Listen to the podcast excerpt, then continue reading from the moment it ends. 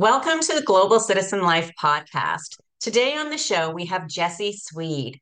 Jesse shows busy parents how they can create a meaningful connection with their kids and build a family legacy by breaking free from generational cycles and creating their own family story. Well, welcome to the show, Jesse. Thank you, Sally. I'm really excited to be here and share this. This is going to be fun. It is. And you've got an interesting kind of, I guess, history and how you actually probably incorporate that into your family and your family values and lifestyle. So tell us a little bit about your journey from kind of where you started, what country, and where you're at now. And I know it wasn't just a one-stop move. So add in like what you've done. Yeah, awesome. So I'm originally from Pennsylvania. And in 2006, I moved to South Korea. But that was in August. In April, I came here to Seville, Spain to visit a friend and saw him teaching English there. I was able to visit him on some of his classes and watch that. And it was one of these things that it was just a click. It was a light bulb moment that turned living abroad and teaching abroad from, oh, that's something nice for him to do. That's really nice. It's not for me, but I'm happy for him to, I can do this. I can do this. I was watching him do it. I was living in the space and it made it so real and doable for me. And we eventually looked for jobs here. It was really hard in Spain in 2006. It is now too, but like really, being a U.S. citizen, actually with Brexit, it makes it easier. But being a U.S. citizen, not being in the EU, there's a lot of extra tax stuff and paperwork and things to do that academy is just like it's the juice isn't worth the squeeze, I guess. And but in South Korea, we did some research. In South Korea, all you needed was to be a native English speaker and to have a university degree. I checked both of those boxes, and I had some familiarity with Korea, with a Korean martial art I studied and trained and things like that. So it's like, yeah, Korea sounds cool. My original plan was to go for 1 year, maybe two, to eventually come back here to, you know, finish that plan. It ended up two, to re-signing 3, 4, 5 to 7 years in South Korea. Before coming here to Spain, I live in Spain now. I have two awesome kids who are growing up bilingually. Their mother is Spanish. You know, I'm me. And it's just amazing to see, you know, raising kids in two different cultures. It's not without its challenges, but what family isn't? What family dynamic isn't? You know, right. So it's a journey, you know. Excellent. So had you been to Korea before you chose to apply for teaching jobs there and move to Korea? Because that's not, even now, it's not one of the kind of more common places that expats generally move to. Yeah. Well, yeah, maybe not. But I think it's increasing. At least when I was there, it was increasing a lot because Korea is becoming more and more well-known. Their food is becoming more and more well-known, where in 2006, it wasn't. Like, I was only familiar with South Korea because of, you know, the flag. I was on our gym. I had Korean martial arts instructors and Korean-American friends. But I think by and large, it wasn't. And it can be scary for people. I was a little familiar with reading the language, but like you're in a language that you can't read. You don't know what it says. You like with Spanish, you could see the word CASA. And even if you don't know what that is, like you can read it. There's a level of familiarity. But if you see like a Korean word, like, what is that? You know what I mean? So it wasn't, and for me, it would be like, all those letters look the same. Like as you said, like to at least with the alphabet as we know it in English and Spanish and things, we recognize those. But if I would think at like with Korean or Chinese or things like that, to me, I can't tell one letter from another. Yeah, and then you're like, do you read it right to left, left to right? Like, what is that? You know what I mean? So it landing on the airplane and seeing signs with that, I landed and the academy owners came to pick me up, a Korean older couple that didn't speak English. I just landed. They had a paper sign that said Jesse. And I'm like, okay, I guess I'll go with them. Got in their car in the airport. Am I the only Jesse? I know. And like, what did I walk into? Did I walk into a horror movie or a rom-com, or what did I walk into? But it turned out well. But yeah, Korea, it's the thing about South Korea, and I think Japan too, it's such a different culture that I think they take care of you. They're very welcoming. They're very hospitable. So that's down to like the academies do everything for your paperwork, your contracts and all of that. So I didn't really have to do anything. Like I had my visa before I left, my work permit before I left. They took care of all that. Okay. And so you're there for 7 years, obviously enjoyed it because it was substantially longer than your 1 year plan. And then you moved to Spain. So did you meet your wife and have your kids in Korea, or did that happen after you moved to Spain? That happened when I moved to Spain. Okay. And just to go back like to my Korea time, I loved it. I liked it a lot. And it's almost like I got too comfortable. And that's what like, you know, how I got pushed out, you know, like due to life circumstances and things like that. But Korea is one of those places, either you like it and you can adapt really well, or you hate it and like you can't last a year. I've seen both. Okay. And, because it's so different. The food's so different. The smells are so different. The culture, it's this mix. And this goes with like any culture that's not your own, right? But Korea, it's this very interesting dynamic because it's very traditional, like a 5,000-year history that carried their traditions, their language, their culture is embedded in their language, their food, all of this. But also they're a very young culture. They're a very young country, like as in like the rebuilding after the Korean War and then in the 80s and things like that, where they put a lot of money into education and to building technology. So your Samsungs, your Kia, your LGs, they're all at the top of the, you know, state-of-the-art technology. Meanwhile, this traditional culture, and it's this like, they're trying to figure out this balance, I think, you know, of keeping the tradition and adapting to be state of the art. So it's a dynamic element, and some people find it challenging and some people thrive. Well, that's great. And so then now, so you had a huge, oh, go ahead. Sorry, I didn't answer your actual question. I answered a different question. What was your question? Oh, my kids. Well, no, you did. You said you met your wife and had your kids in Spain, but you just wanted to go back to how that culture and technology, they're trying to find that balance. So it was a very big difference from going from the US to Korea, but from South Korea then heading over to Spain, that's a big difference as well.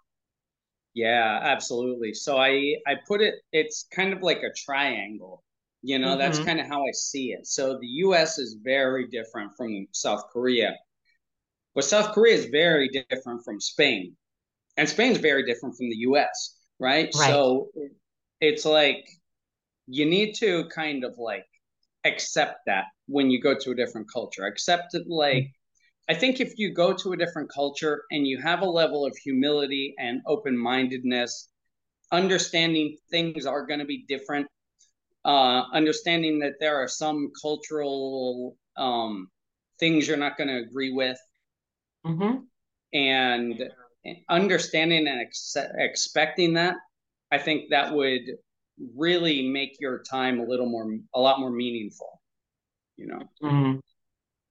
Absolutely.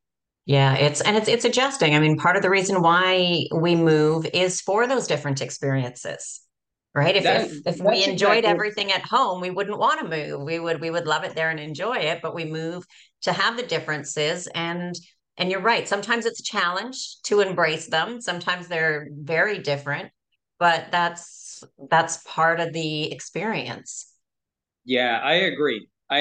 And that's like, I agree with that. Absolutely. It is part of the experience. That's kind of why you get curious about another culture, you know? Yeah. And so now you're living in Spain. And you've got your company. So have you incorporated, or do you have your company in Spain, or is it located outside of Spain? No, it's in Spain. And how is that process go for you for setting up in Spain? A nightmare. I mean, I know I've lived in Spain for 5 years. I know what people go through, and I've got friends who do it. But for listeners who don't know, and perhaps this is their first time listening, or the first episode of talking with somebody who's started their autonomo, as they call it, in Spain. Let's talk about that a little bit. And I know it is very challenging. Yeah, and it's challenging because and for anyone who is thinking about Spain, like autonomo, that's the like the self-employment thing, right? And it's, first of all, they collect money, like you have to pay a fee, an autonomo fee, whether you make an income or not, right? So that's the first thing, like they're taking money right from the get-go, without much support at all. Like they don't provide, it's only like to say, okay, you can start a business, good luck, you know, whereas, and not even good luck, but like good luck and give us ours, you know? Yeah. And not even good luck. There's not support. Like there's not like their level of social security. There's not like, it's not a good, to be honest, in my opinion, it's not a good country to set up your business. In fact, I had a friend who had a business set up here, an American friend. He ended up moving part-time to Italy to, you know, go around this.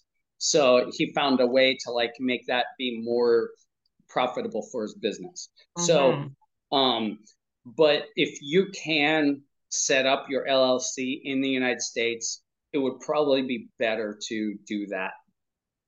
It is what I recommend to people, whether it's in any country, actually, just not their home country is ideal, especially if it's going to be Spain, but to set up their corporation in a tax-friendly country. And then what they can do is they can pay themselves as an employee through the shareholders and things like that.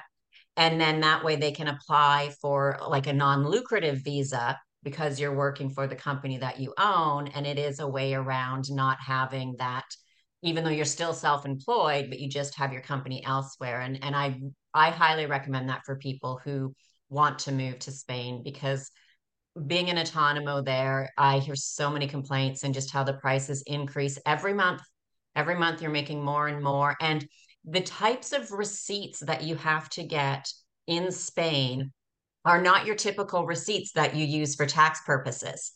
Every time you go, you have to have a special type of receipt. So whenever you purchase anything you need for your company, it's not just, oh, here's my receipt from the till. It is a different form that people have to get as well, which makes it just one more pain in the butt, really. It is.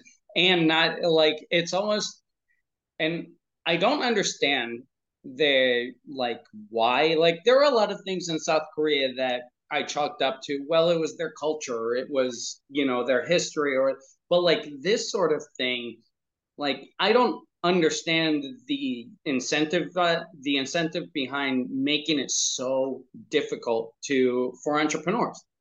Like I don't understand maybe, I mean, do you? No. Yeah, not as the simple answer. Like to me, it doesn't make sense. Like, I think every country really should make somebody who wants to be an entrepreneur, a business owner, startups, they should make it so easy, because that in turn brings more money into the city and the country. right? Yeah. Tax dollars. Absolutely. And, you know, if my company's doing well, I'll be hiring people or I'm buying more things. So therefore I'm spending more. So it doesn't make sense to me why they make it so difficult. No. And you'll eventually, if they're helping you earn more money, that's more tax money. Well, and like you said, employment, plus if you have a company that is like, this was founded in Spain, like that's incentive right there. Like, I don't see it must be some level of corruption in some way. Like that's the only way.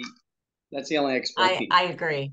It really makes no sense. So for listeners, it is possible. People do it, but just be prepared. You've done it. But it just, a lot of the things don't make sense. It's not simple. Tax rates are high. And just honestly, you might want to just consider elsewhere, as your friend did with Italy or various other countries. So Portugal's right next door. Mm-hmm. Exactly. So are you, with the visa that you got there, was it tied to your autonomo, or is it marriage. That you became autonomo to get the visa, or was there another way that you worked that? It was marriage. Oh, okay. Yeah. Okay. Yeah. So if you get married, we're separate and divorced by now. But you only need to be married 2 years on the books, and then you have your permanent residency. Okay. Yeah. Okay. So, well, for listeners, just like if you want to have kids, there's that too. That's like definite locked to a permanent residency. And it's an awesome experience to have kids. Well, for me. Absolutely. And how old are your kids? I hope people have an awesome experience. So like, there's that too, even if like you need help. How old are my kids? Was that your question? Yes. 8 and almost 6. Oh, nice. A great age. An 8-year-old girl. And my son turns 6 on Christmas Eve. Oh, I mean, that's exciting, but I feel so bad for him. Christmas Eve is a terrible time to have a birthday. Yeah, it really is, except not in Spain, because they're like, in our family, they celebrate Christmas a little bit. Yeah. So for anyone who doesn't know, like December 24th is their big celebration for Christmas, but Christmas is the second tier holiday for them. Their main holiday, Christmas holiday, is, they call them the 3 Magic Kings, and they celebrate that on January 6th. Right. So for him, like, it's actually like, we talked about the taxes and how awful that is in Spain. If you're going to have a Christmas birthday, Spain's the country to have that. Absolutely. You're right. Considering for Spain, it's good for him that way. Yeah. That's great. Let's see. What about banking? How have you found banking in Spain and opening up a bank account? It wasn't that hard for me. If you're coming from like the ease of the United States, you open a bank account anywhere and get like a free toaster or whatever. Like, it will be a little more complicated. It's really weird. Like, all of that stuff is weird here. And it's just weird. Like, each branch of a bank, as far as I understand it, each branch of a bank is almost like a franchise. It's like its own individual entity, even though it's part of a bigger umbrella. So like, you could go to one bank of the same branch and they might decline you for whatever reason. Then you go to another branch of the same bank and they could accept you. So it's weird, but I didn't have any problems. It's not just Spain that's like that. There's many countries that are very similar. I was talking with a girl yesterday from, she's in Istanbul, and she said the exact same thing. She went to a number of banks. They said no. And there was one branch in her neighborhood that accepted her because the manager, something, was nice, spoke English, no problem. But other branches of the same bank said no, wouldn't even talk to her, completely ignored her. Crazy. So it's crazy. So there are different things like that. It's just, if you're set on doing it, you'll figure out a way. or ask around. There are a lot of like Facebook groups, like expat Facebook groups, expat in Spain, TEFL teachers Facebook groups. That's a good resource. Things like that to find help. Mm-hmm. I found though it also helps to, if like where I find some people have had a problem is to get their NIE, which is their tax number. They need that to open a bank account, but sometimes they need the bank account to get the tax number, and it becomes this vicious loop of I can't get one without the other, but I can't get the other without the one. So it's frustration of getting that done. So and then here in Seville, it's the Plaza de España. It's like the extranjería, the foreign like office. A foreign tax number, yeah, or the actual office, right? To set up an appointment. Okay. That is chaos. If you want to set up an appointment and like get any of that paperwork, hire a lawyer or something. Yeah. Like they're kind of cheap here. Like we're kind of like, I don't want to make it sound like I'm crapping on Spain. There's a lot of great things. It's just this specific area. Mm-hmm. No one, even Spanish people complain more than us about it. It's just like, it's just well known. Same in the United States, I guess. You know, anything that you but people need to know what to expect, right? Like I don't want to be saying to people, "Oh yeah, go to Spain and you can just make an appointment and walk in and it'll be," because it's not the way it is. So if you prepare and you're like, "Okay, getting appointments is hard." You can try and try and try. A few people do get an odd appointment online. There's like maybe 5 for a million people. But if you go to a lawyer, they know somebody or they have a special route that they can get in. You get the appointment, and it just, that's how it gets done. And it's that's exactly what happened. It is. I spent like months trying to figure out the website. It's super complicated. You too? Yeah. Trying to figure out the website, be like, which option is it? Like, I don't see my option. And then like setting up an appointment, going, having chose the wrong option. I have to wait like another month to set up another appointment or something, or good luck getting them to respond to you. And and I ended up having my NIE, my identification, expire, so I couldn't do anything. And so I was like, "What do I do?" And then I hired a lawyer. He signed up. He's like, or you know, I contacted him, and it's really affordable, especially compared to the United States. It's really affordable. And I was coming from a teacher salary, like an English teacher salary, so, but it's still really affordable. He's like, okay, we have a meeting in 2 weeks. Be at their Plaza España. We walk in, no line, just go right in, sit down, go to our thing. He's like, take out this paper and this paper. Boom. Okay, there you go. What? Mine was so simpler, and I was like, why didn't I just do this months ago?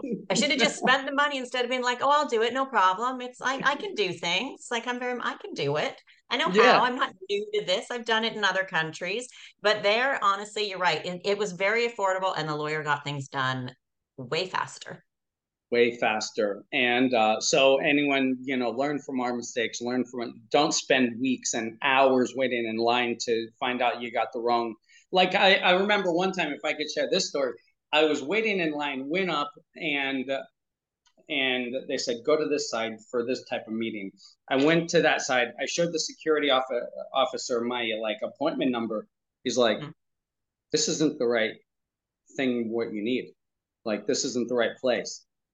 And I'm like, but I didn't know what option to choose. That's the closest thing to represent what I need. And he's like, and another thing, they don't really care. Like the customer service is not their strong suit here. And I'd like to talk about some positives here in Spain after this too. We will. Yeah, we will. Because there's so many positives. There's so many. There are so many positives, but I was like, so I opened up the website on my, I didn't let the next person go in front of me because then I would never get back. And so I just waited there and I showed him my phone and the website. I was like, well, here's the website. Can you choose which one is good for me? Because it's in Spanish. And he was looking at it for like 2 minutes. He's like, yeah, I don't know. And he just hands to me. And well, if you don't know, how can I know? How am I supposed to know? You know this one's wrong, then which one's right? Exactly. And that was crazy. But yeah, get a lawyer to handle all that stuff. Yeah. So once, you know, once we kind of get back, and these kind of issues that we're talking about, like they're everywhere. You know, there's, and I know people who have had issues even getting into Canada, getting into the United States. So it's not just like Spain's a tough country to get government stuff done. I mean, let's be honest, every government in the world is terrible. Like it takes time. Some people do, some people get lucky and they get things done quickly and very easily, and other people it's a nightmare and they have the worst experiences ever. But it's just so people are aware to have patience. You know, be aware it's a process. They do things differently, and yeah, hire a lawyer. Talk to a few different lawyers. They are quite affordable, and they'll get things done a lot quicker. Because once you're there, and once you get that stuff kind of taken care of, then it's time to enjoy Spain. And I mean, the weather is great. It has everything. It has snow in areas. It has rainy parts that are more rainy than others. Sunshine. You know, over 300 days a year across the country. Some are closer to 330 days. So it's fabulous. So how do you kind of spend your days right now? Yeah. So it is so great. In fact, it's so great that I came here in 2006 to visit my friend for a week. We extended, and this goes to show you those little decisions that change your life. I planned to stay here a week with him. It was my first time of going abroad by myself. I didn't realize that a week was nothing. So like, as soon as I landed, he's like, dude, you got to stay another week, extend it 2 weeks. So we like did it, like paid a little fee to the airline. You know, you could do that back then, and extended a second week. In that second week, that's when I visited him at his school. And that was the life-changing, you know, visit. And I just like, because immediately I fell in love with the sun, fell in love with like the energy here. The sky is a different color blue here in Seville. I'm down in Seville, and this was in April. So the weather's beautiful in the spring, and it's like a relaxed feel. They like the energy in the street.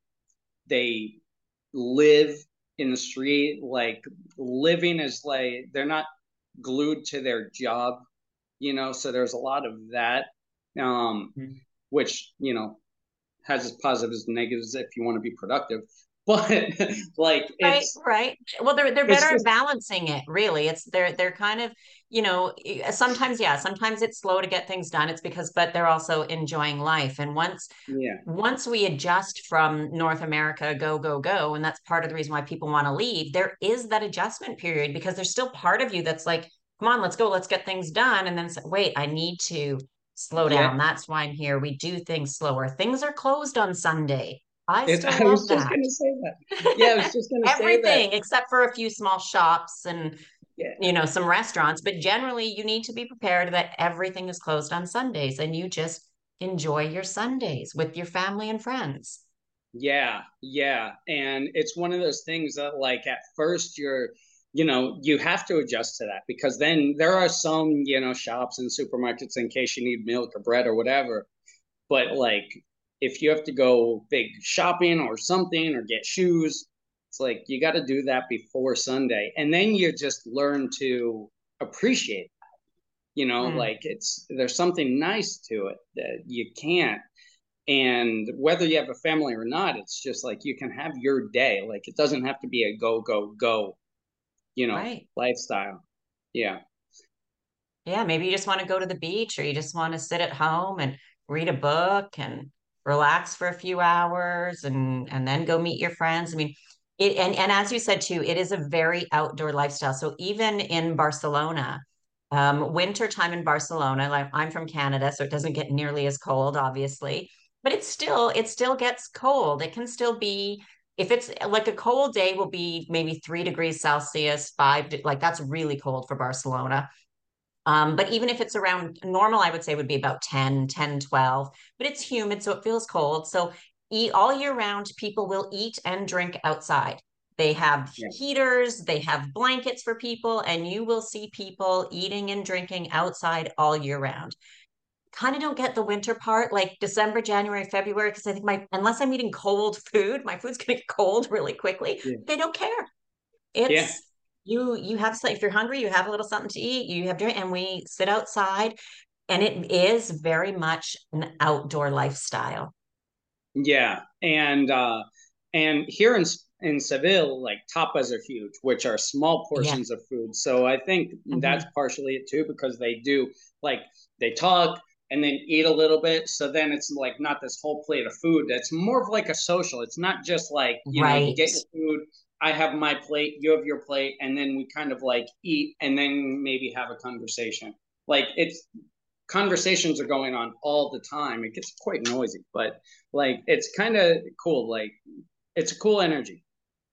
Mm-hmm. And how, oh, so first, when was the last time you were back in the United States? Like almost 6 years ago. Okay. Oh, it's October. So like 6 years ago. Yeah. 6 years ago. Okay. Because I was going to ask, and it may be a little bit hard for you to talk about a bit because you haven't been there, but the cost of living in Spain compared to what you are aware of within the United States, or even maybe if you can compare to South Korea, if you've been back there since you've left.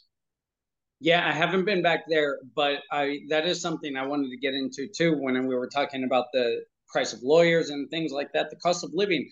If you're coming from the United States, like, it's so affordable. So if you have some decent savings and you kind of are trying to figure things out here, that decent savings will go a long way here. So because the typical salary of like a normal, you know, shop worker or, you know, waitress or waiter, it's probably around $1,000, $1,200 a month, like not a week, a month. So if you take that, you could say like, okay, well, I could go shopping for a fraction of the price of what I'm used to.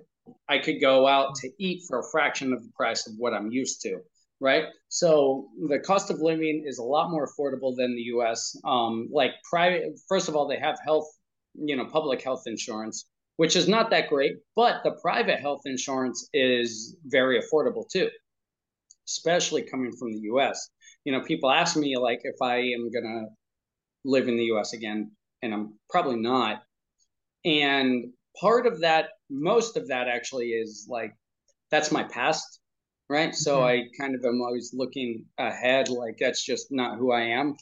But also just the health insurance alone, like it just doesn't make any sense to me how people, I mean, this is a political conversation, I guess, but like how people argue to pay more for health insurance, like let the tax money help you out, dude, you know, like, and well, you're in Canada, right? So so you guys, tax dollars goes to our healthcare. Yeah.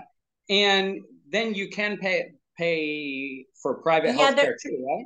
Yeah, we can get and pay a little bit more, but that usually helps then cover dental, eyes, and cover some parts of prescription medication, but never do we need it for any type of doctor visit, surgery, emergency, any of that. So even what we do pay, if we do want to increase with like Blue Cross or something like that, that's what it will cover, is like eye, dental, and prescription medication.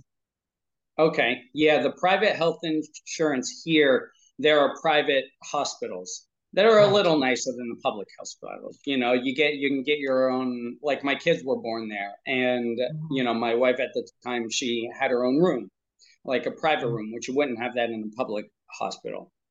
And just like a little faster care, you know what I mean? Yeah. So, but it is affordable. It's like $100 a month for the family, $150 a month. Yeah, and compared to what people pay in the United States for basic coverage, I mean, I think more than basic coverage, like people in your salary. Yeah, yeah, it's crazy. And I even have a friend of mine now. She's Spanish. She also has private insurance, She ended up getting cancer, and she actually went through the public system because she said when she looked into everything, the public system was actually better for her treatment than going through her private insurance. Wow. And so, and it could be location, because Barcelona, I mean, Barcelona is a major city.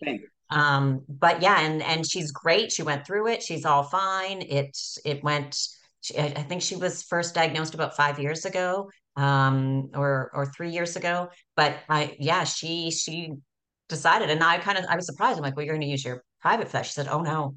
It's like, actually, wow, after doing some research, the public system is better for everything that I'm going to get than my private. So I was quite surprised with that. So, yeah. But she said, like, the private is great for other things, as, you know, quicker to get doctor visits, maybe more tests and things like that. But for that, for her whole cancer treatment, she went with the public. That's awesome. That's awesome. Mm-hmm. Yeah, that's the power of like having strong options. Right? And no cost, right? And no cost. Everything she needed and no cost. So yeah, and it's crazy how people argue to, you know. Anyway, that's another. Yeah. So, what about a vehicle? Do you have a vehicle? Do you drive there? I don't. You know, and the city center. If I were out in the country, which I'm going to move there eventually. I'm going to get one because it's the same as in the United States. Like, you'd have to drive to go anywhere. But here in the city center, it's more of a hassle to have one than not, because then you're paying for parking. Good luck trying to find parking in the street. You know, a ton of one-way streets here. They're cobblestone, like, because it's a walking city, right? So a ton of like one-way cobblestone windy streets. So like if you miss your turn, you got to go down. It's just a big hassle. I don't drive here. Yeah, I'm the same. When I go back to Canada, I drive everywhere all the time. When I'm in Barcelona, I just think the cost of the vehicle, the maintenance, the gas, the parking, like that's a lot of money that I don't need. If I want to rent a car for a weekend or a week and go away, or I've done, they have like private car rentals. So I've rented one for a few hours and did a big shopping trip when I first moved into my place to buy a whole bunch of stuff, loaded up the car, brought it to my new place, unloaded, dropped the car off, done with it. And easy peasy. So that's a huge savings of not needing a car. Yeah. And like here in Seville, and I'd imagine in Barcelona even more, like the bike path, the bike trails, it's so easy to bike. Oh, and absolutely. Now that there are scooter rentals, bike rentals, like all of these private companies and the city options, like it's just like, it's so easy to get around. Yeah, it's fantastic.